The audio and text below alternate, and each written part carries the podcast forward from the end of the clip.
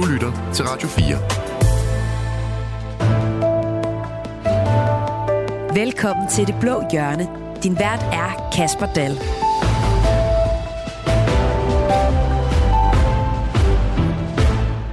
Velfærdsstaten har udviklet sig til en systemstat, hvor grænserne mellem offentligt og privat har forskubbet sig, hvor staten forsøger at løse alle borgernes problemer, og hvor selvstændighed og det frie initiativ forsvinder. Sådan skriver 5 yngre venstrefolk i en ny debatbog. Og i dag har vi en af de unge venstreløver med, og vi skal forsøge at finde ud af, om han kan finde fælles fodslag med 2 andre borgerlige om visionerne. Velkommen til Det Blå Hjørne. Du lytter til Radio 4. Og med mig i dag, der har jeg 3 medlemmer af den borgerlige blå familie. Pia Kjærsgaard, velkommen til. Tak. Du er værdiordfører i Dansk Folkeparti. I onsdags, der kom det frem, at straffesagerne mod den tidligere minister Claus Hjort Frederiksen og den tidligere spionchef Lars Findsen alligevel ikke skal gennemføres. Er det en god nyhed i din optik? Det var en overvældende nyhed, vil jeg sige. Og alligevel ikke, fordi hvad kunne man ellers gøre fra regeringens side, når nu Højesteret havde reageret, som de gjorde, at der skulle være åbne dage. Så et eller andet sted var det forventet. Men jeg må sige, at jeg havde en af mine, når nu galt skulle være, gode dage, da jeg hørte det, fordi godt for retssikkerheden, godt for Lars Findsen, godt for Claus Hjort, men frygteligt for systemet på en eller anden måde, fordi denne her sag har jo varet, jeg ved snart ikke hvor lang tid, med meget grimme ting, kan man sige, altså der kom frem, sådan og skulle frem, under at være hemmeligholdt, og så alligevel ikke skulle være hemmeligholdt. Altså, jeg synes, det har været en meget, meget besynderlig sag, som ryster systemet, synes jeg, på en eller anden måde. Altså, regeringen må være ved at grave sig ned. Det er den nok ikke, men den burde være ved at være det. I pressemeddelelsen fra anklagemyndigheden, der står der, og jeg citerer, Forsvarets efterretningstjeneste vurderer, at det af hensyn til statens sikkerhed ikke længere er betryggende at stille højt klassificerede oplysninger til rådighed for straffesagerne mod Lars Findsen og Claus Hjort Frederiksen. Dermed kan sagerne om videregivelse af fortrolige oplysninger ikke gennemføres. Steffen Frølund, du er Liberal Alliances klima- og skatteordfører. Velkommen til. Tak for det. Kort efter at nyheden kom ud, der skrev du på et af dine sociale medier, Something is rotten in the state of Denmark. Hvad mener du med det? Ja, jamen det er jo et godt gammelt Hamlet Shakespeare-citat, som jeg synes indkapsler situationen meget godt. Der er noget her, som der skal undersøges nærmere, og det vil vi gerne have vendt hver en sten for. Du spurgte lige Pia, om det var en god eller en dårlig nyhed, at det her det var sket nu her, og jeg er jo meget, meget lettet på de anklagedes vegne, og så synes jeg faktisk, det var en god nyhed, fordi at i mine øjne er det jo måske en af retsstatens fineste øjeblikke i mange, mange år, vi lige så her den anden dag. Men det efterlader jo desværre en troværdighedskrise hos den udøvende magt, og den må vi da simpelthen få afklaret så vidt muligt. Vi kan. Men alligevel, Steffen Frølund, something is rotten. Er det ikke meget voldsomt? Jo, Shakespeare, han var også voluminøs, så det kan da godt være, at det er lidt voldsomt. Og men skal man ikke også som politiker nogle gange lige overveje, hvad det er, man sådan sender ud i æteren på sociale medier? Det skal man altid gøre, men jeg synes, der er noget, der lugter her, og det er også derfor, vi gerne vil have det undersøgt, og det kan jeg da også forstå, at mine medkollegaer rundt om bordet her synes, vi skal. Altså, jeg synes, vi skal vende hver en sten ved det, og den troværdighedskrise, som jeg nævner, det kunne jo være, at det viste sig, at der intet var, der var rotten in the state of Denmark, og så skal jeg da gerne trække mit tweet tilbage. Jeg synes, jeg giver dig ret, Steffen Frølund. Du synes også, something is rotten in the state of Denmark? Yes, I do. Hvorfor? Very much. Jamen, præcis ud fra det, som Steffen Frølund har angivet her. Altså, regeringen har et kæmpe problem igen. Altså, jeg skal ikke nævne de andre skandaler, minkskandale, stor bededag osv., men minkskandale nok, stor bededag på en anden måde. Men det her er et problem for regeringen, som har satset på det her, og man kan spekulere i, og det er så det, der skal afklares. Hvorfor? Hvad har begrundelsen været? Hvad er det, man har villet egentlig? Hvor meget er den politisk drevet? Det er nok det, jeg synes er det værste. Pia Kjærsgaard, er det her egentlig mest problematisk for Socialdemokratiet, eller er det problematisk for hele regeringen? Jamen, jeg synes, det er nok mest problematisk for Socialdemokratiet, fordi de har siddet der hele tiden med denne her sag. Men det er klart, at når der er den regering, som der er nu, så skal den jo være solidarisk og stå sammen, og tror også på, at den gør. Det bliver den nødt til, så det er hele regeringen, der er under lup. Morten Dahlin. Du er Venstres politiske ordfører og nyslået forfatter. Velkommen til. Tak skal du have. Og ikke mindst også tillykke med dit nyslåede forfatterskab. Det skal vi nok vende tilbage til lige om lidt og dyrke i resten af Det Blå Hjørne. Vi skal lige have vendt det her med straffesagerne mod din partifælle og den tidligere minister Claus Hjort Frederiksen og tidligere spionchef Lars Findsen, som alligevel ikke skal gennemføres. Hvad tænker du nu om, at straffesagerne om at have røbet statshemmeligheder, de nu bliver droppet? Den første tanke, der slog mig, det var en personlig lettelse. Altså, jeg har jo kendt Claus Hjort i en del år og haft ham som en værdsat partikollega. Han har været en vigtig mand for Venstre. Han har været vigtig for mange i Venstres. Så du er lettet over, at man nu godt kan røbe statshemmeligheder? Jeg er lettet på Claus Hjort Frederiksens vegne. Altså, og jeg er blevet stillet det spørgsmål mange gange, og også mange opfølgende spørgsmål, som det du svarer nu. Men jeg har lært, at man skal svare ærligt. Og når jeg blev spurgt om, hvad min første reaktion var, så var det lettelse på vegne af Claus, som jeg kender rigtig godt, og som jeg synes har været vigtig, både for Venstre og øvrigt også for Danmark, uden at vi skal til at skrive politisk Danmarks historie her. Så det var min første reaktion. Og den anden, det var jo så, at nu skal sagen undersøges. Fordi FE-sagen er jo delt i to. Der er jo en del af sagen, der handler om hjemsendelser, som jo et bredt flertal i Folketinget allerede tidligere i år valgte at undersøge. Og så valgte vi jo på det tidspunkt at sige, og det synes jeg var fornuftigt nok, at den anden del kunne først undersøges, når straffesagerne var slut. Det er straffesagerne jo så nu, og derfor skal anden del selvfølgelig undersøges nu. Så først en lettelse på vegne af Claus, og så efterfølgende et behov for at få den her sag undersøgt. Så er du måske, når I nu har det her behov for at få noget undersøgt, enig med dine to meddebattører i dag, at something is rotten in the state of Denmark? Jeg kan i hvert fald bare sige, at hvis nogle af de anklager, der er ude i den offentlige debat, er rigtige, altså, så er det jo et stort problem. Der er både blevet skrevet bøger, og der er blevet skrevet kronikker, og der er blevet givet interviews, der jo, og det er jo en påstand, indtil det andet er bevist, at der er noget, der er forkert. Og hvis nogle af de ting er rigtige, så er det et meget stort problem, og derfor er det vigtigt at få det her undersøgt, og det er vigtigt at få det undersøgt grundigt. Hvad håber du egentlig, Morten Dahlin, der kommer ud af de undersøgelser? Jeg håber, at der ikke er noget galt. Altså, det tror jeg, at vi alle sammen sidder og håber, at vores system fungerer, som det skal, men jeg vil helst ikke give mig ud i spekulationer om, hvad undersøgelsen kommer til at vise, men undersøgelsen, den skal være der. Og jeg er glad for, at vi nu kan lave undersøgelsen af den fulde FE-sag. Altså den halvdel, der allerede er sat i gang, og nu også den næste halvdel, som handler så om sagerne mod Claus Hjort Frederiksen og Lars Findsen. Nok om Claus Hjort Frederiksen, Lars Findsen og FE-kommissionen i denne udgave af Det Blå Hjørne. Jeg er utrolig glad for, at I tre er med i dag, og til dig, der lytter med, husk, at du også kan blande dig i dagens debat. Det gør du ved at sende en sms afsted til 1424. Radio 4. Ikke så forudsigelig. Nå, Morten Dahlin, din bog. Ja, Morten Dahlin sidder og tykker af munden, fordi han har nemlig været så venlig at tage hindbærsnitter med ind i dagens udgave af Det Blå Hjørne. Tusind tak for dem. Det skal vi nok dykke ned i lidt senere. Må jeg ikke sige en ting om de hindbærsnitter? Jo, fordi det er meget sjældent, jeg går til bageren i København. Og det er altså lidt et andet prisniveau end min lokale bager i Greve. Altså, de her hindbærsnitter koster næsten 30 kroner stykket. Ja, det ved jeg ikke, man skal nok ikke lave en lov mod det. Det vil nok ikke gå så fint i flugt med mit bog. Men jeg synes, det er lige til den peberede side. Der er mine lokale bager Mads, hvis han lytter med, vil sige, at han holder et mere fornuftigt prisniveau. Men jeg føler mig overbevist om, at Steffen Frølund vil sige, at det er markedskræfterne, der på den måde slår igennem, og at vi bare betaler den pris, der nu kan betales for det. Lad os tage den diskussion en anden god gang. Mm. Vi skal nemlig diskutere en ny bog, Morten Dahlin, fordi din bog, den udkom i tirsdags, den har titlen Må jeg være fri? Og du har skrevet den sammen med 4 andre yngre venstrefolk, blandt andet ligestillingsminister Marie Bjerre. Morten Dahlin, hvad er det, I vil med den her bog? Vi har jo skrevet den, fordi vi har noget på hjerte. Fordi vi mener, at der er nogle ting i vores samfund, som udfordrer os, og som vi har nogle bud på, hvordan man kan løse. Og fordi vi har sådan en frustration over, at den offentlige sektor i for høj grad har udviklet sig til det, vi så har døbt en systemstat. Det er en stat, der blander sig i ting i arbejdslivet, i privatlivet, i erhvervslivet, som tidligere var fuldstændig utænkt, at det skulle blande sig i. Det er også en reaktion på, at der i hvert fald nogle steder er opstået en kultur, hvor hvis man oplever et problem, så går man ned til kommunen og beder dem om at løse problemet, i stedet for at forsøge at gøre det selv.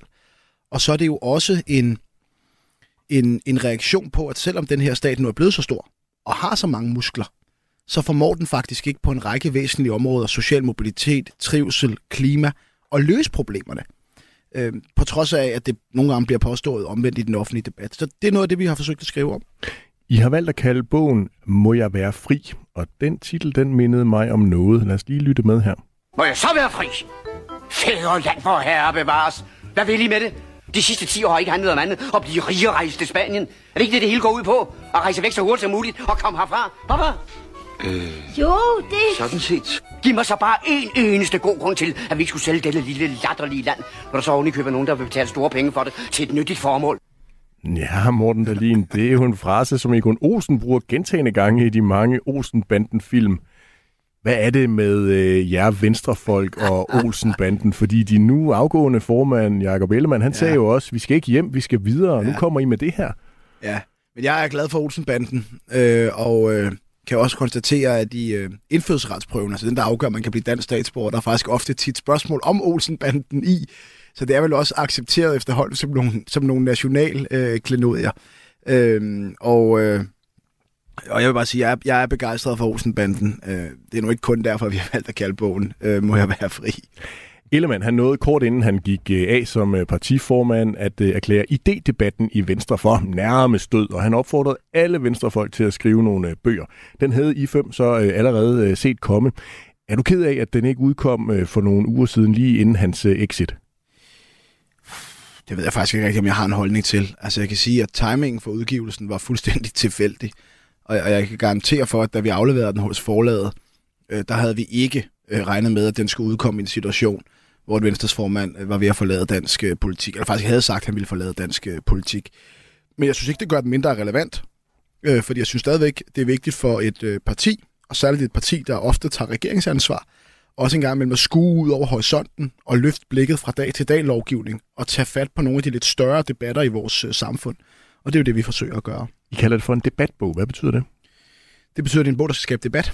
Men betyder det også, at tingene skal blive til virkelighed? Ja, altså vi har jo skrevet den her bog, fordi vi mener, at de forslag, vi har, er gode og vil gøre Danmark til et bedre samfund. Men det er jo ikke en guide til SVM-regeringen i morgen. Det er jo heller ikke en bog med Venstre som afsender. Det er jo en bog med os som venstrepolitikere som afsender. Og derfor er det forsøg på at skabe en debat, som jo forhåbentlig også kan gøre, at i hvert fald nogle af forslagene kan blive til virkelighed på et tidspunkt. Og så synes jeg også bare, det er vigtigt at give folk et indtryk af, hvad det er for nogle værdier, vi venstrefolk, vi er bygget på. Hvad det er for nogle tanker, vi gør som samfund. Hvad det er for nogle grundlæggende værdier, vi synes skal præge det danske samfund. Og det er det, vi forsøger at gøre i den her bog, hvor vi både har nogle meget konkrete forslag, f.eks. i forhold til energiområdet, i forhold til SU, i forhold til frivillige foreninger, men hvor vi jo også tager nogle mere ideologiske debatter, for eksempel om en borgerlig og en blå fællesskabsfortælling, som vi synes, at vi også selv har været for dårlige til at ligesom tage patent på. Så der er både en masse, nogen vil kalde det højtravende ideologi, og så er der også nogle meget konkrete forslag. Pia Kjærsgaard, du er den i Folketinget lige nu, der har siddet i længst tid. Til januar, der er det 40 år siden, du blev valgt ind for første gang. Du er jo også forfatter. Du er inviteret. Jeg er inviteret? Til reception. Ja. Tusind tak, ja. tak. Det vil jeg.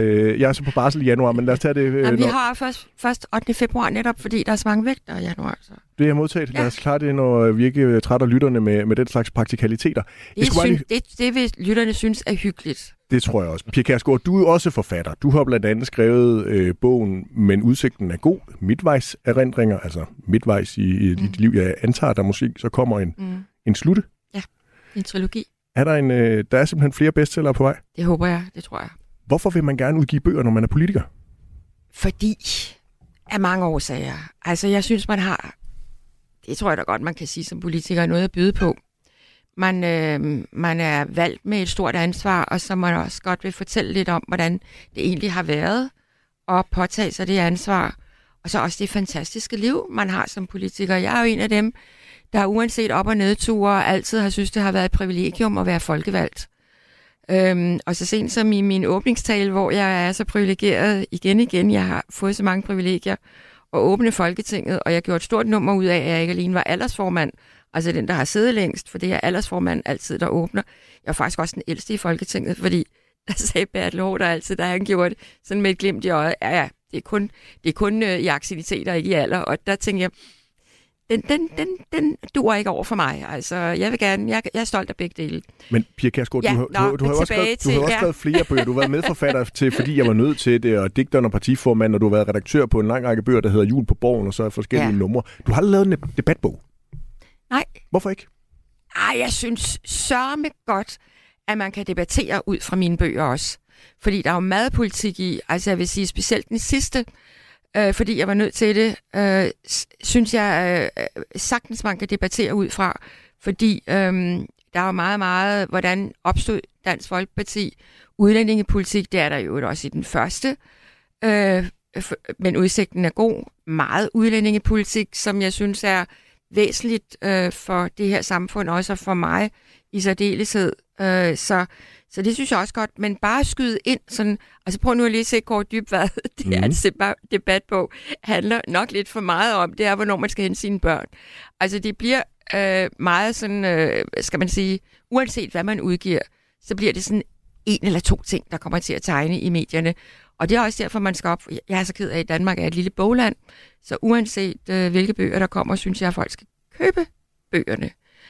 Dyre er de altså ikke, men Danmark er et, og bliver nok mindre og mindre. Så man skal fordybe sig i de bøger, og der er meget at debattere om. Og hvis man har lyst til det derude, kære lytter, så husk at lytte med på mandag mellem 11 og 12, hvor vi har Kåre Dybvad i studiet til netop at debattere hans debatbog. Morten Dahlin, du markerer. Ja, det var fordi, at jeg ved ikke, om Pia kan huske det, men jeg tror ikke, det var så langt til, efter jeg blev valgt til Folketinget. Der blev jeg faktisk foræret Pia mig bog, der hed, fordi jeg var nødt til det. Var det ikke det, der var titlen helt præcis? Jo. Og jeg har og skrev jo den sød hilsen i den, Pia. Og jeg har ikke færdig, men jeg har læst i den. Og jeg vil sige, der synes jeg, er mange ting, der ligger op til debat. Det er rigtigt, det er en anden type bog, end den, vi har lavet her, fordi der er jo også nogle erindringer, anekdoter og så videre. Ja. Men ja, altså et mere personligt præg, men der er også debat-elementer. Så selvom det ikke er en bog, som den, vi har skrevet her, så vil jeg sige, der var der ting i, hvor jeg sad og tænkte, det har Pia ret i. Så var der også noget, jeg sad og tænkte, det har Pia ikke ret i. Og det vil sige, at jeg kunne i hvert fald godt indgå med en debat, i en debat på baggrund af den bog. Og det vil jo også sige, bøger kommer jo også i mange forskellige formater. Og jeg tror, årsagen til, at vi valgte at gøre det her, er, at vi er lidt trætte af politikere i starten af 30'erne, der synes, de skal skrive bøger om deres liv. Ja. Steffen Frølund, er du en politiker i starten af 30'erne, der skal skrive bøger om dit liv, eller har du en debatbog gennem dig? Jeg har helt klart en debatbog gennem mig, eller en visionsbog, ligesom jeg også synes, det her det er, det vil jeg meget gerne rose. Det synes jeg er alle tiders, ligesom mine kollegaer her siger. Og, altså, jeg elsker det simpelthen. Jeg synes, det er så fedt, når der kan være nogen, der tegner nogle linjer op, der går lidt ud over den daglige trumrum ind på Christiansborg, og kan tænke lidt større tanker, og kan være plads til, at man kan skyde nogle ting afsted, som der måske ikke lander så godt, og skyde nogle ting afsted, der lander rigtig godt, og det er den måde, vi alle sammen bliver klogere på, og kan flytte nålen. Så det kunne jeg sagtens have i mig. Jeg tror ikke, den bliver specielt personlig. Der skal jeg måske lige have 40 års erfaring. Nu har jeg et, så der er lidt endnu, før jeg kan have en masse gode anekdoter at dele ud af, tror jeg. Sad Pia egentlig i Folketinget før, i hvert fald før jeg blev født. Hvor gammel er du, Steffen? Jamen, jeg fylder 40 næste år, så det må være lige inden jeg blev født. Så. Føler jeg mig pludselig meget gammel. Radio 4. Ikke så forudsigelig. Ja, jeg spillede lige en jingle, så I lige kunne få tykket af munden på de der hindbærsnitter. Vi skal nemlig prøve at dykke ned i substansen af bogen, fordi altså grundanalysen i Må jeg være fri er ganske enkel. Velfærdssamfundet er blevet til en såkaldt systemstat, defineret, og jeg citerer, som et samfund, hvor staten forsøger at løse alle borgernes problemer, hvor frivillige fællesskaber nedbrydes, og hvor selvstændighed og det frie initiativ som konsekvens heraf forsvinder. Morten Dahlin, I beskriver systemstaten. Hvad er den der systemstat egentlig for en størrelse, sådan helt kort ridset op? Jamen det er en offentlig sektor, som ikke kan løse, altid i hvert fald, den kerneopgave, den egentlig burde løse, men den faktisk forsøger på den ene eller på den anden måde at løse alle små hverdagsproblemer for folk, lige fra at regulere, hvordan pædagoger skal smøre solcreme på børn i børnehaverne, til at hjælpe børn med at komme op om morgenen, i stedet for at lade forældrene gøre det, og som på en lang række områder opsætter så mange snubletråde for det frie initiativ, at nogle af de problemer, der burde blive løst i det her samfund, faktisk bliver gjort værre. Så er det også en meget kompleks stat, hvor kompleksiteten i lovgivning og regulering bliver større og større. Det betyder, at det bliver sværere og sværere at finde rundt i den her systemstat. Og det er ikke nødvendigvis et problem for sådan en som mig, der har været privilegeret nok til at tage en lang videregående uddannelse, men det er et problem for dem, der ikke nødvendigvis har en akademisk baggrund, og den her systemstat også bliver meget akademiseret og svær at finde rundt i, og det efterlader desværre en masse mennesker på perronen. Og jeg kunne tale lang tid om, hvad den er, men det her vil i hvert fald være nogle af de korte rids. Og bare en sidste ting, Kasper, det er, så er det også en stat, som vi mener underminerer de frivillige forpligtende fællesskaber, vores civilsamfund, vores foreninger, som er der, hvor vi jo burde finde mening med livet, fordi det er der, man kan være noget for mere end bare sig selv. Pia Kjærsgaard, er du enig med Morten Dahlin i analysen af, at staten simpelthen bare spiller en for stor og dominerende rolle og er inde og blander sig i alle mulige ting, som de måske ikke skulle blande sig i? Ja, alt det, der er sagt her, er jeg enig i. Og jeg har specielt bidt mærke i den djøfisering, der er alle steder. Og der kan jeg så forstå, at bogen lægger op til, at 20.000 djøffere i administrationen simpelthen skal sige farvel og goodbye. Og så er vi faktisk bare nede på et 2016-niveau. Det er præcis det, det må jeg jo så også sige, Dansk Folkeparti har været ude med her omkring vores årsmøde, at der er alt for mange djøffere. Og jeg er også enig i, at staten blander sig i for mange småting og byråkratiet og alt det her, men hold da op, hvor har vi talt om det i mange år. Og det bliver jo egentlig bare værre. Men er de yngre venstrepolitikere så for uambitiøse? Jeg synes, vi alle sammen har været for uambitiøse, fordi vi har talt... Jeg tror faktisk, alle de år, jeg har siddet i Folketinget, har vi talt om en afbyråkratisering. Vi har påvist, hvordan det ser ud eksempelvis i hjemmeplejen med skemaer og tider, og hvad gør man, hvornår, og det tager simpelthen... Alt det tager jo tid fra den enkelte, og det synes jeg ville være velegnet. Og hvis den her bog kan være med til at gøre op med det, så er jeg med. Der var jeg uenig. Det er, når der bliver lagt op til betaling på flere velfærdsydelser, altså denne her meget ultraliberale holdning, hvor jeg jo er stærkt tilhænger af, at vi har et fællesskab til de basale ydelser i samfundet. Der er jeg uenig, men der skal vi passe på, at vi ikke bare overlader det til private aktører. Men den skal vi nok nå til den del, ja, Pia Kjærsgaard. Jeg vil bare lige først også lige have Steffen Frølund på banen. Altså, Steffen Frølund, er du enig i analysen? Altså, at der er for dominerende en stat i det her samfund? Det er der helt absolut. Nu har jeg haft chance for at læse lidt ned i nogle af kapitlerne, og det har været altså, som at slå op i et idékatalog, som vi selv kunne have liggende i Liberal Alliance. Og det er jo ikke, fordi der er nogen, der har patent på gode politiske idéer, og jeg ved ikke, om vi har fået dem fra Morten, eller Morten har fået dem fra os, eller vi alle sammen har fået dem fra en tredje sted hen. Det er sådan set også ligegyldigt. Det er helt sikkert 90% af alt det, jeg har læst indtil videre, kunne vi blive enige om at gøre noget ved. Antyder du, at de har kopieret jeres partiprogram? Ej, jeg tror, jeg antydede præcis det modsatte, men jeg kan i hvert fald bare genkende mig selv i rigtig meget af det, og det vil jeg bare rose bogen og rose Morten for. Og det synes jeg bare tegner en fremtid op, hvor der kunne være en blå blok igen ordentligt, hvor vi har nogle visioner for, hvad vi gerne vil med samfundet, og finde en god fælles fodslagsfortælling. Og jeg er sikker på, at de hjørner, som Pia hun kritiserer, dem kunne vi også godt finde nogle kompromiser omkring. Og det er jo ikke første gang, at den her sådan en måde at kalde det en systemstat på er blevet præsenteret. Altså min partikollega Ole Birk, han har skrevet en bog med den måske ikke så flatterende titel Taberfabrikken, men det er mange af de samme tanker, og det er mange år siden, han skrev den. Så det er et velkendt problem, som bare vokser så større, så jeg er glad for, at der er nogen, inklusive Morten, som sætter fingeren ned lige der, hvor det er ømt. Morten Dahlin, der fik du lige en åben invitation fra to andre borgerlige partier til at komme tilbage til Blå Blok. Ja, men det er jeg sådan meget glad for. Politik. Og jeg tror også, der er meget af det her, vi kan gennemføre. Der er noget af det her, vi kan gennemføre med en regering hen over midten. Eksempelvis har vi lige gennemført, vi foreslår at lave en arbejdspligt for indvandrere. Det støttede Dansk Folkeparti. Liberal Alliance var desværre imod. Det foreslår vi i bogen. Så er der også noget af det her, som vi ikke kan gennemføre en regering hen over midten, som jeg tror, der skal være et blot flertal for. Men hvis jeg bare må tage fat i en af de ting, Pia siger, fordi noget af det her kan jo godt blive lidt abstrakt. Men Pia nævner nogle af de eksempler på ældreområdet i forhold til byråkrati. Vi har et eksempel med i bogen fra Næstved Kommune, hvor at lederen af Næstved Kommune, han fortæller, han er centerchef for sundhed og ældre, og han fortæller, hvordan hans plejehjemsdistrikt, de har 115 plejehjemspladser. De på 5 måneder havde modtaget 11 kontrolbesøg, enten fra centrale myndigheder eller de lovpligtige egen tilsyn. Og de er jo lavet med en god intention. De er jo lavet med at kontrollere og sikre, at tingene foregår ordentligt. Men hvis du laver 11 tilsyn på de her få måneder, så tager du så mange medarbejderressourcer ud af medarbejderstaben. Fordi sådan et tilsyn, det laver man ikke bare lige. Det tager tid, og du skal bruge medarbejdertimer på det. Og der er bare et eksempel, han har med, som jeg synes eksemplificerer ret tydeligt, hvor vild den her systemstat er gået. Der er en af hans medarbejdere, der desværre i en mørk aftentime er faldet over et dørtrin og har brækket sit håndled. Det er jo tragisk. Så får kommunen et påbud fra Arbejdstilsynet om, at de skal instruere alle deres medarbejdere i, hvordan man bruger en lommelygt. Så voksne mennesker, der arbejder i hjemmeplejen, skal samle sin sportshal i Næstved, vise centerlederne, at de kan tænde deres lommelygte på en telefon.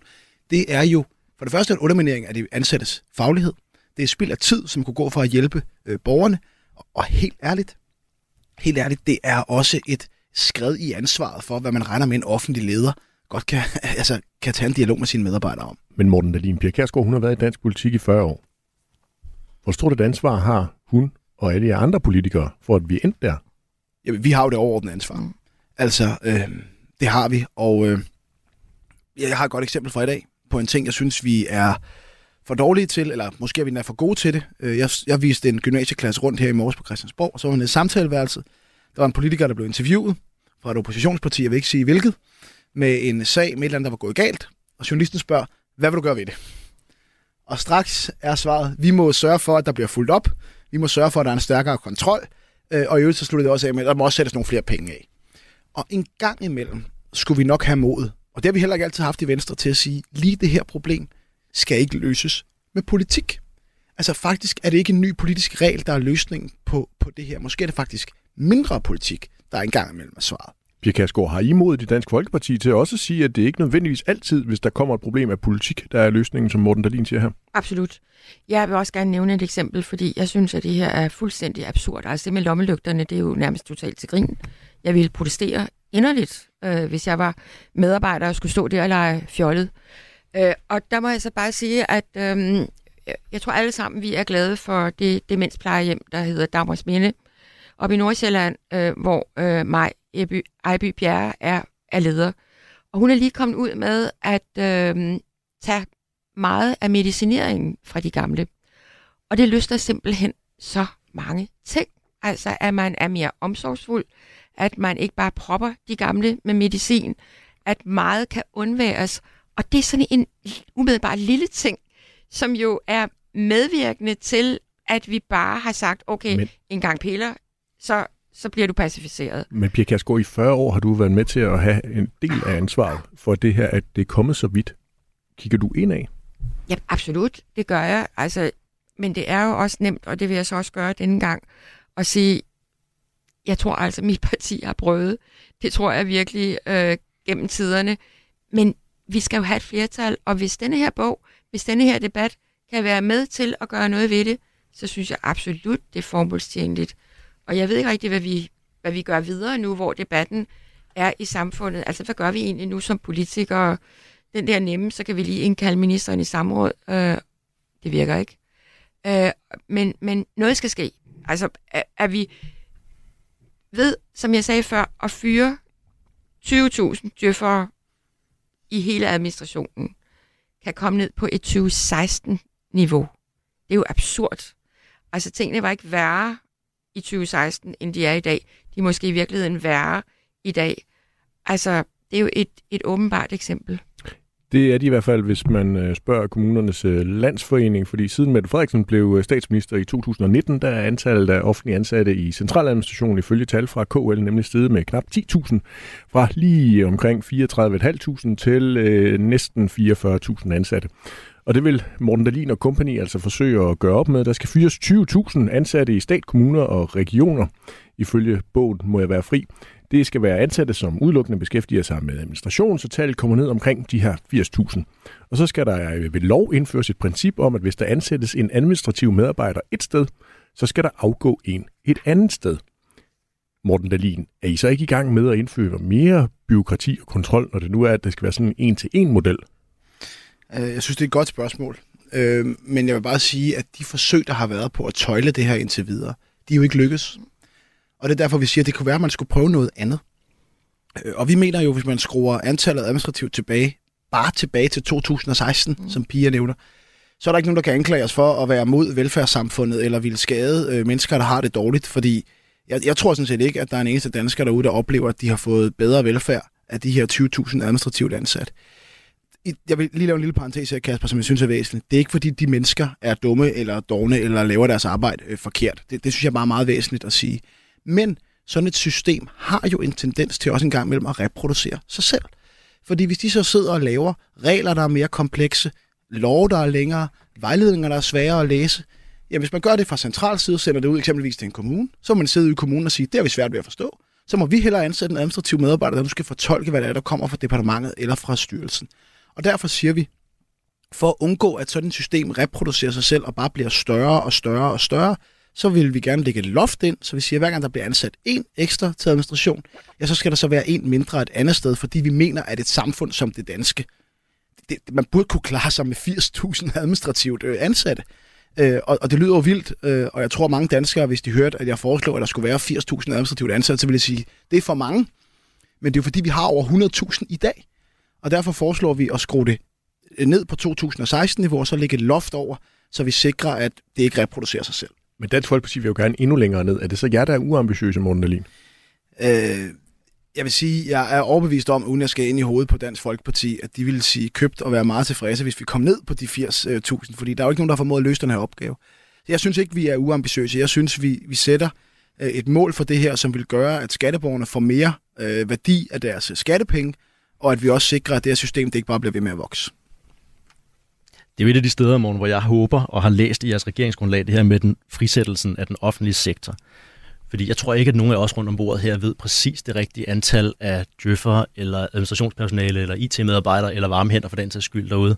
Men hvis du på en eller anden måde slipper det fri, sådan så der er en større grad af konkurrence, sådan så at pengene måske fulgte borgeren, når man skulle vælge mellem sine plejehjem, eller hvad det nu kunne være, så ville de her spild med lommelygteundervisning stille og roligt blive sorteret fra, fordi det plejehjem, der på spildtid med det, vil levere en dårlig ydelse, og folk vil stemme med fødderne og gå et andet sted hen. Og det er jo derfor, det frie marked virker, og det ved jeg, vi er enige om. Og derfor så håber jeg, når vi kommer til at skulle, eller I kommer til i første omgang, men vi alle sammen kommer til at skulle snakke mere om frisættelse af den offentlige sektor, at det ikke handler om at frisætte, at der kan være større grad af mulighed for at hænge ældre damer op i kraner på plejehjem, men det er en større frisættelse fra borgernes synspunkt i mødet med den offentlige sektor. Men og det, så kommer det helt af sig selv, tror jeg bare. Men det er jeg helt enig i, og et af de områder, som der står i regeringsgrundlaget, vi skal gøre det her på, det er beskæftigelsesområdet, som jo er et af de områder, hvor man har set, at antallet af medarbejdere er steget, mens antallet af ledige er faldet. Det var nok ikke gået i de fleste private virksomheder. Og det er jo ikke, fordi medarbejderne ikke gør deres arbejde ordentligt. Det er jo blandt andet, fordi lovgivningen fra Christiansborg bliver større og større, mere og mere kompleks. Og der ligger jo i regeringsgrundlaget, at det skal man gøre op med og skabe et mere frit system. Og vi har så i vores bog tilladt os at give et forsigtigt bud på, hvordan man kunne gøre det. Altså vi kunne sige, at man i højere grad kunne give det enkelte menneske valget mellem, er det kommunen, er det A-kassen eller den private leverandør, der skal hjælpe en tilbage på arbejdsmarkedet. Og så kunne man aflønne de aktører, alt efter hvor godt de laver kerneydelsen. Hvor gode er de til at hjælpe folk, der står uden for arbejdsmarkedet, ind i arbejdsfællesskabet? Er de gode til det, så kan de tjene en masse penge. Er de til dårlige til det, så tjener de ikke særlig mange penge. Og det tror jeg er noget, der nærmest per automatik vil føre til, at de laver mindre fjollede processer, fordi de har en interesse i at kun at lave det, der virker. Og så tror jeg bare, men frit valg og konkurrence gør det ikke alene. Fordi der er jo også noget, der skal laves af det offentlige. Altså, vi har et eksempel med i bogen om, da man laver opdaterer BBR. Altså, da man laver opdateringen fra 2010, der var en bekendtgørelse med 4.500 ord i. Den nye bekendtgørelse, den har 31.000 ord. Det er en stigning på 581%. Og jeg er sikker på, at det er med alle mulige gode intentioner, men det gør jo bare, at den lovgivning, den bekendtgørelse, bliver så svær og kompliceret at læse, at du bliver nødt til at have en med en lang videregående uddannelse, som der ikke er noget galt med, i den anden ende af skalaen for at fortolke den slags lovgivning. Så ja, fri konkurrence er godt, man bliver også nødt til at tøjle systemet indenfra for det, der skal være offentligt, og det er trods alt ikke en privat virksomhed, der skal sidde og skrive BBR. Nej, det er det helt sikkert ikke, og derfor så skal politik helt sikkert fylde noget mindre, og det var faktisk en af de allerførste ord, der står på min hjemmeside, da jeg satte den hjemmeside op, da jeg skulle til at vælges for et år siden. Politik skal fylde meget mindre, så det er vi også fuldstændig enige om, så lad os da endelig få det gjort. Nu er vi ude i de helt store tal, og det kan måske virke underligt, men jeg sad faktisk og tænkte i dag, da jeg var til et møde i det ministerium, om en enkelt sag. Ikke det hele, men en enkelt sag. Ministeren sad der, og så var der, og jeg talte dem 10 embedsmænd. Og jeg tænkte, altså, det vokser jo. Det vokser jo hele tiden. Jeg ved godt, at 10 det er et lille tal, men hvor mange er der så i hele ministeriet om alle de andre sager? Altså der synes jeg måske, men der synes jeg, at regeringen skulle starte, fordi der har jo også været en eksplosion i ministerierne i forhold til at hjælpe ministrene med alt muligt, med spindoktorer, kommunikationsrådgiver og det samme ude i kommunerne. Der er nogen, der skal ud og fortælle, journalister, der skal ud og fortælle, når det går af pommeren til i kommunerne, så fortæller de, det går i virkeligheden godt. Altså vi kan egentlig starte med det nære. Så tror jeg, det begynder at hjælpe. Radio 4. Ikke så forudsigelig. Pia Kjærsgaard, har du hjulpet din nabo i dag? Undskyld? Har du hjulpet din nabo i dag? Jeg havde faktisk hjulpet. Jeg havde min lille nabodatter på 5 år med i teateret i går. Det var der lidt hjælp, fordi så kunne forældrene få lidt hjemmeaften. Forestillingen var desværre så bare uhyggelig for hende, så vi måtte gå. Men så tog vi hende ind og spiste middag hos os, og sagde ikke noget til forældrene, så de fik en hjemmeaften. Steffen Frølund, har du hjulpet din nabo i dag? Jeg har vinket og nikket pænt til min nabo i dag, og har hjulpet min nabo på andre lejligheder, og min nabo har hjulpet mig i andre lejligheder, så jeg har et godt naboskab. Morten Dahlin, har du hjulpet din nabo i dag? Jeg har faktisk været over forbi med en bog med en klækkelig rabat til min nabo, der spurgte, om han måtte få den. Så i dag har jeg hjulpet en lille smule, og generelt så er jeg så heldig at bo på en vej, hvor vi har et rigtig godt naboskab, ja, ja. Og hjælper hinanden enormt meget. Jeg spørger jo, fordi at I i bogen også kommer ind på det her spørgsmål, og det gør I i forbindelse med den stigende mistrivsel. Og I mener ikke, at løsningen ligger i systemstaten, men derimod i fællesskaber og frivilligheden. Altså at man for eksempel hjælper sin nabo, at man stiller krav og forventer noget af sine medmennesker. Morten Dahlin, I hævder i bogen, at foreningslivet bliver dræbt af rigide krav. Ja. Hvordan det? Og det er der mange årsager til. Og jeg kommer, det tror jeg meget naturligt til venstremand, meget i civilsamfundsorganisationer og foreninger. Og jeg møder ikke et sted, hvor de ikke fortæller mig, at det er svært at rekruttere frivillige. Og den sværeste post, det er altid kasserposten. Fordi der er kravene bare blevet rigtig, rigtig store. Med GDPR, med hvidvask, med alt muligt andet, der gør, at det altså ikke længere bare er en lille opgave at være det her. Og vi har i vores iver efter at beskytte og skabe tryghed og alt muligt andet, lavet en masse regler, som gør det enormt besværligt og bureaukratisk at drive frivillige foreninger i dag. Og det gør, at mere og mere af den tid, man bruger som frivillig, bliver brugt på administration og på byråkrati, i stedet for på kerneopgaven at være noget for andre mennesker. Et enkelt eksempel. Ja, Morten, jeg vil faktisk hellere ind på, hvorfor er det, I mener, at lige præcis fællesskaber og frivilligheden kan være en løsning på den stigende mistrivsel? Jamen, det er fordi, at vi tror på, at de to ting, der er vigtigst for mennesker, det er frihed og det er fællesskab.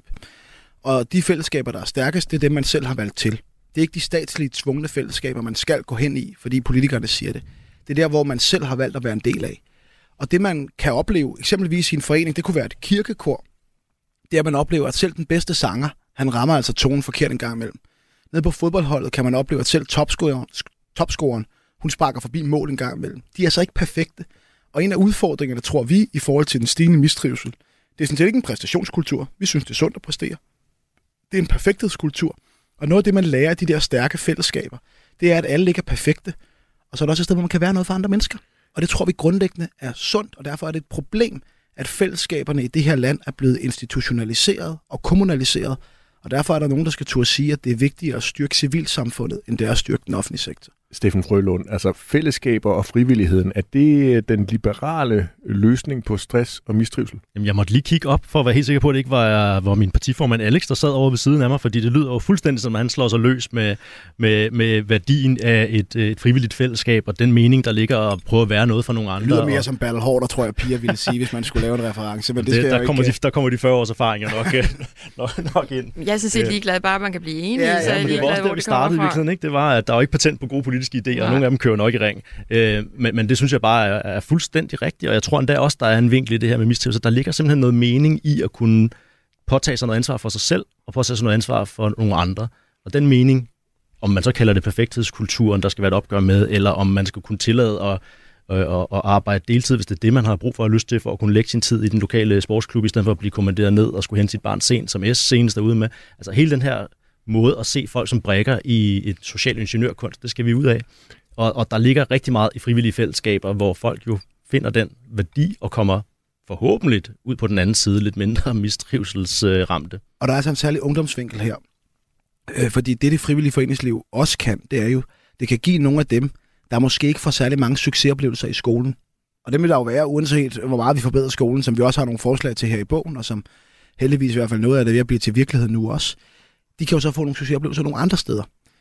Det kan være i teaterklubben, det kan være i kirkekoret, det kan være i håndboldforeningen, hvor de kan få nogle succesoplevelser, fordi at det er der, de shiner, det er der, de er gode.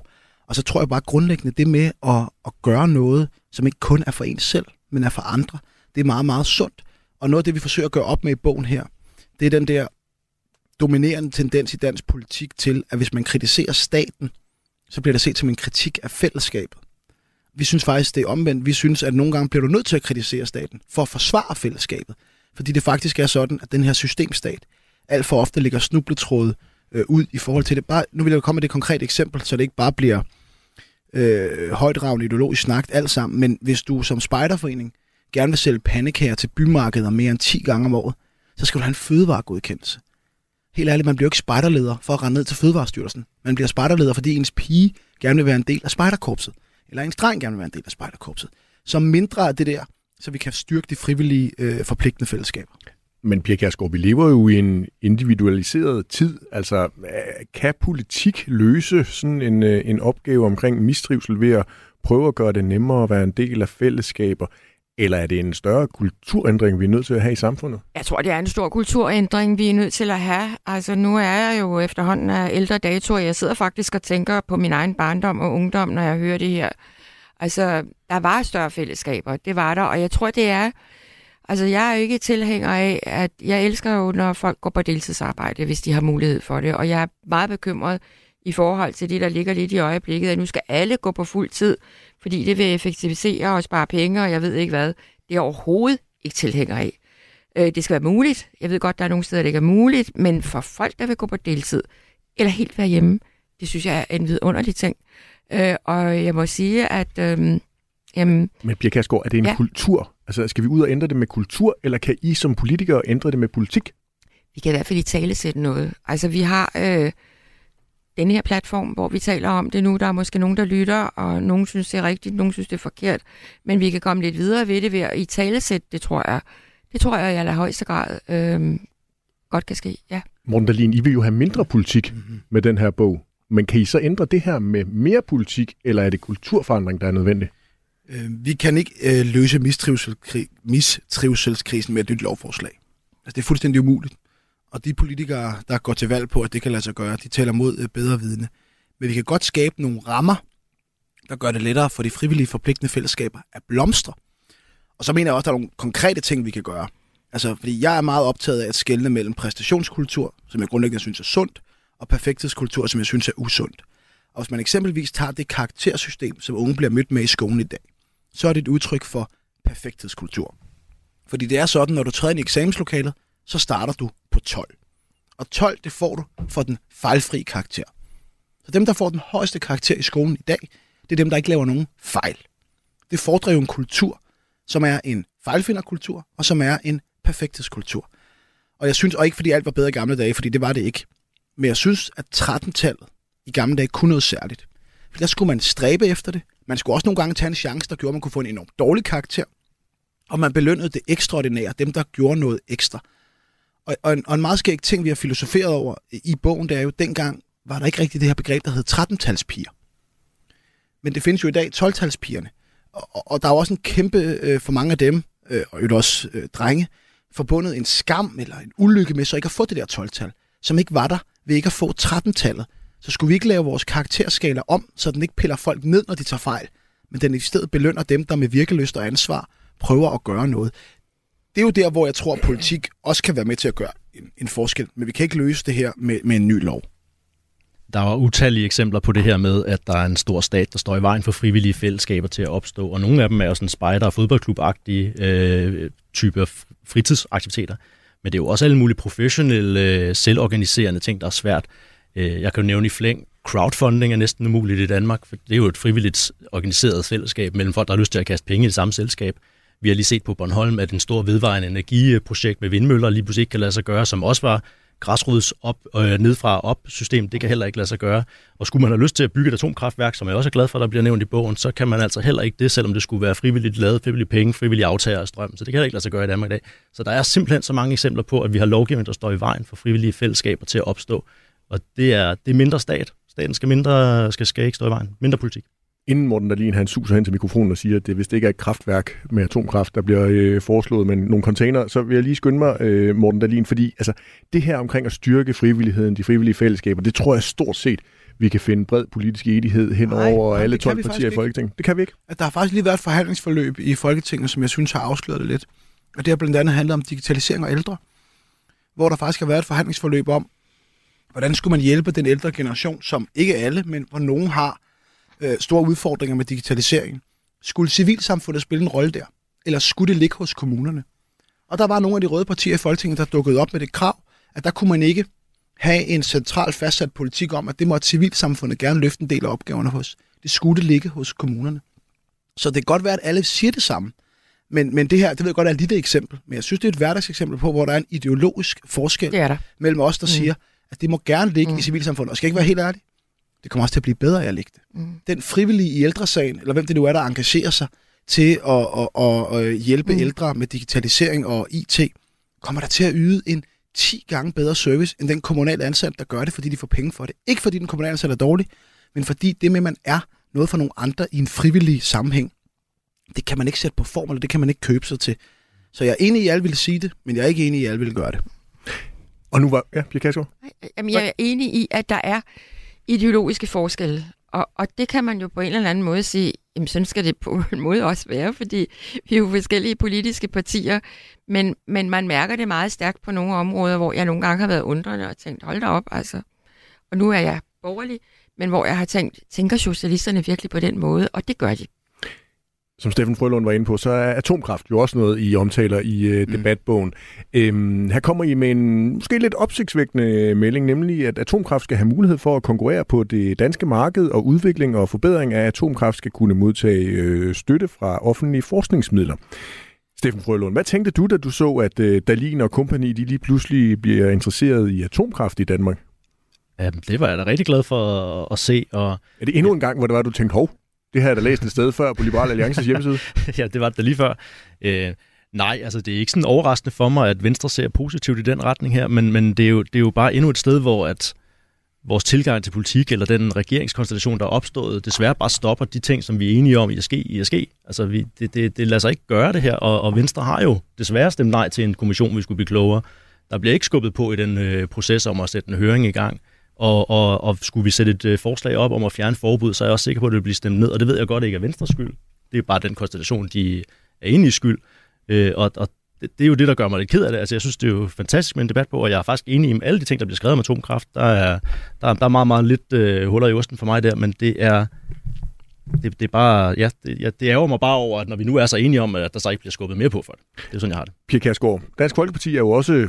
pro-atomkraft, og så sent som for et par uger siden, der sagde partiformand Morten Messersmith her i det blå hjørne, at det sagtens kunne placeres i hans baghave, altså de her containere med atomkraft. Han foreslog, at det skulle være ude i Dyrehaven. Ser du en mulighed for sådan en borgerlig mærkesag her, altså i den kommende stykke tid, at I sådan kan blive enige om, at atomkraft skal være løsningen på nogle af klimaforandringerne? Altså det må man jo sige. Alt det, der er sket de senere år, corona, energikrise osv., har jo sat gang i debatten om atomkraft. Altså det kan jeg da, det tror jeg, vi alle sammen kan mærke, at der har man, stemningen virkelig vendt sig, om vi skulle blive ved med at være så afvisende, om ikke der er kommet nye metoder, og så kom grøn atomkraft, som der bliver forsket i og kommet langt med. Altså der er en helt anden holdning, end der var til Barsebæk skal væk-tiden, som jeg også støttede dengang, absolut, og det tror jeg, der var rigtig mange, der gjorde. Jeg er meget åben over for. Altså, jeg tror ikke lige umiddelbart, man kan placere det ude i Dyrehaven, men jeg er åben over for en debat, som tager fat på det her og siger, hvordan kan vi gøre det? Fordi vi kan simpelthen ikke skubbe det længere væk. Nu, det kan vi ikke. Der er stadigvæk energikriser. Der kommer energikriser. Det er utroligt dyrt alt sammen, så derfor er debatten helt klar til fordel for atomkraft. Morten Dahlin, er det her noget, altså forslaget omkring, man skulle dyrke atomkraft noget mere, et af de der forslag fra bogen, som I rent faktisk vil arbejde for, bliver ført ind i Venstre, og måske også ført ind i regeringen, altså at der skal være mere positive øjne på atomkraft i Danmark? Jamen helt klart, altså, og i forhold til hvem, der har skylden for, at det her det ikke sker, så kan man jo sige, at danskerne har sammensat et folketingsflertal med et flertal af røde partier, der alle sammen er meget, meget store modstandere af det her, og faktisk nogle af dem fører decideret valgkamp mod det her. Det synes jeg på nogle forkerte og nogle gange lidt forstokkede principper. Men ja, altså vi synes, man skal skabe bedre muligheder for det her. Det er meget vigtigt at understrege, hvad vi siger i bogen. Vi siger ikke, man skal lave atomkraft i Danmark. Vi siger bare, at 4. generations atomkraft, som er den nye slags, der er meget mere sikker, og som er noget helt andet end det, der er blevet ført skræmmekampagne imod, de skal have lov at konkurrere på lige vilkår med andre CO2-frie energiformer. Fordi vi har en forpligtelse som politikere til at reducere udledningen af drivhusgasser, så vi kan imødegå klimaforandringerne. Og her siger vi, hvorfor på forhånd sige nej til en CO2-fri energikilde, som vi ved er stabil, som vi ved er sikker, og som vi ved vil kunne hjælpe i hvert fald verden med at nedbringe drivhusgasserne. Og særligt når vi har nogle danske virksomheder, som er ret langt fremme med udviklingen på det her område. Altså der er en dansk virksomhed, der påstår, at de kan i sådan en 20-fods container, der kan ligge på en pram ude på havet, producerer strøm, producerer strøm til mere end 200.000 danske husstande. Vi ved ikke, om det er rigtigt. Jeg har ingen grund til at betvivle, at det er rigtigt. Men lad os da give dem mulighed for at prøve. Og jeg vil bare sige, vi nævner også i bogen, selvom den mest handler om dansk politik, en katastrofal beslutning syd for grænsen, da Angela Merkel beslutter at lukke de tyske atomkraftværker, for så begynder firmaet brunkul i stedet. Altså, det var tosset. Hun har gjort mange tossede ting. Og der er virkelig de ideologiske forskelle, kan man sige, lige netop på det her, ikke? Du lytter til Radio 4. Måske fordi du er en af dem, der rent faktisk har lyst til at høre noget nyt. Radio 4. Ikke så forudsigeligt.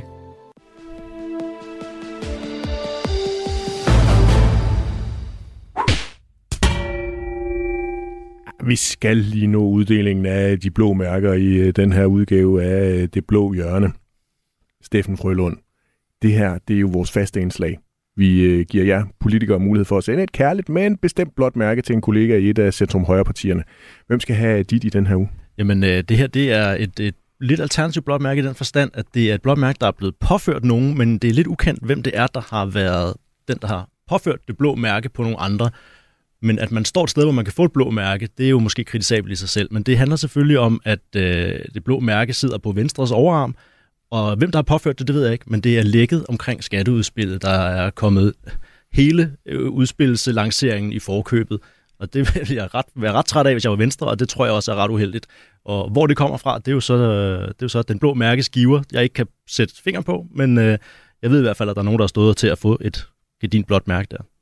Morten Dahlin, hvem skal have dit og Venstres blå mærke i denne uge? Jamen, den hopper jeg så med på, og så siger jeg så den, der har udlægget det her skatteudspil. Til Steffen, at når vi finder ud af, og verden finder ud af, om et skatteudspil rent faktisk er blevet lækket, eller om det bare er spekulation, det er der jo ikke nogen, der ved endnu, så tager Steffen og jeg hen, og i overført betydning giver den person et blåt mærke sammen.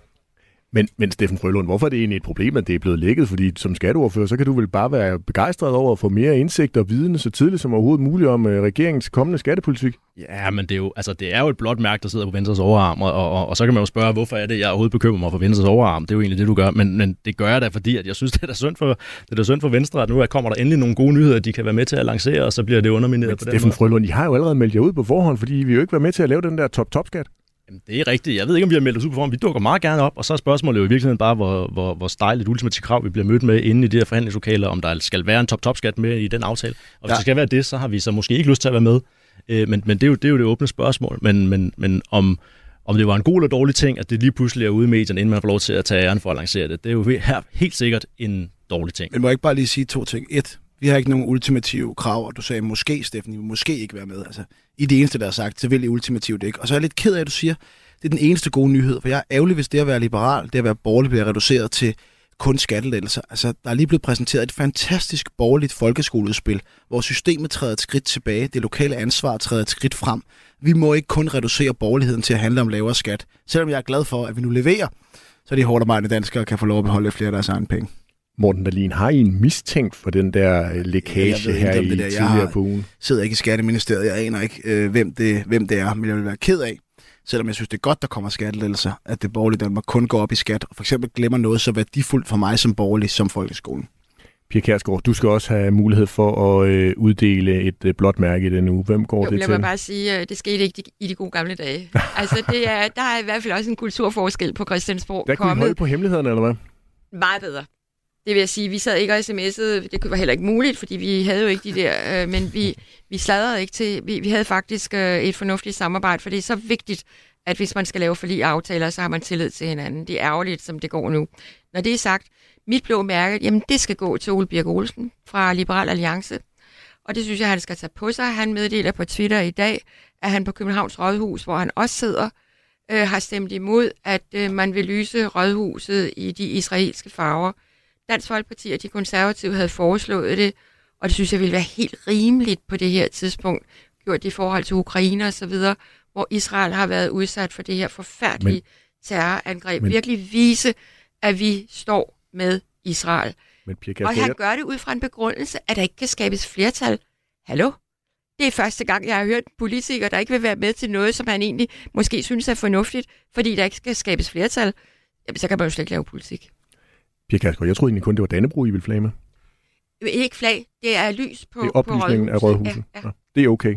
Det er helt okay. Men ikke de israelske flag op i flagstængerne? Det har jo ikke været diskuteret. Jeg vil nok sige, principielt synes jeg, at hvornår... Jeg tør næsten ikke sige det, men man har jo et problem. Hvornår tager man det ukrainske flag ned på offentlige bygninger? Hvis man først har sat det op, så er det godt nok svært at pulle ned. Den diskussion tager vi en anden dag. Tusind tak, fordi I var med i Det Blå Hjørne. Vi når ikke mere. Ha' en rigtig god weekend derude. Du har lyttet til en podcast fra Radio 4. Find flere episoder i vores app, eller der, hvor du lytter til podcast. Radio 4. Ikke så forudsigeligt.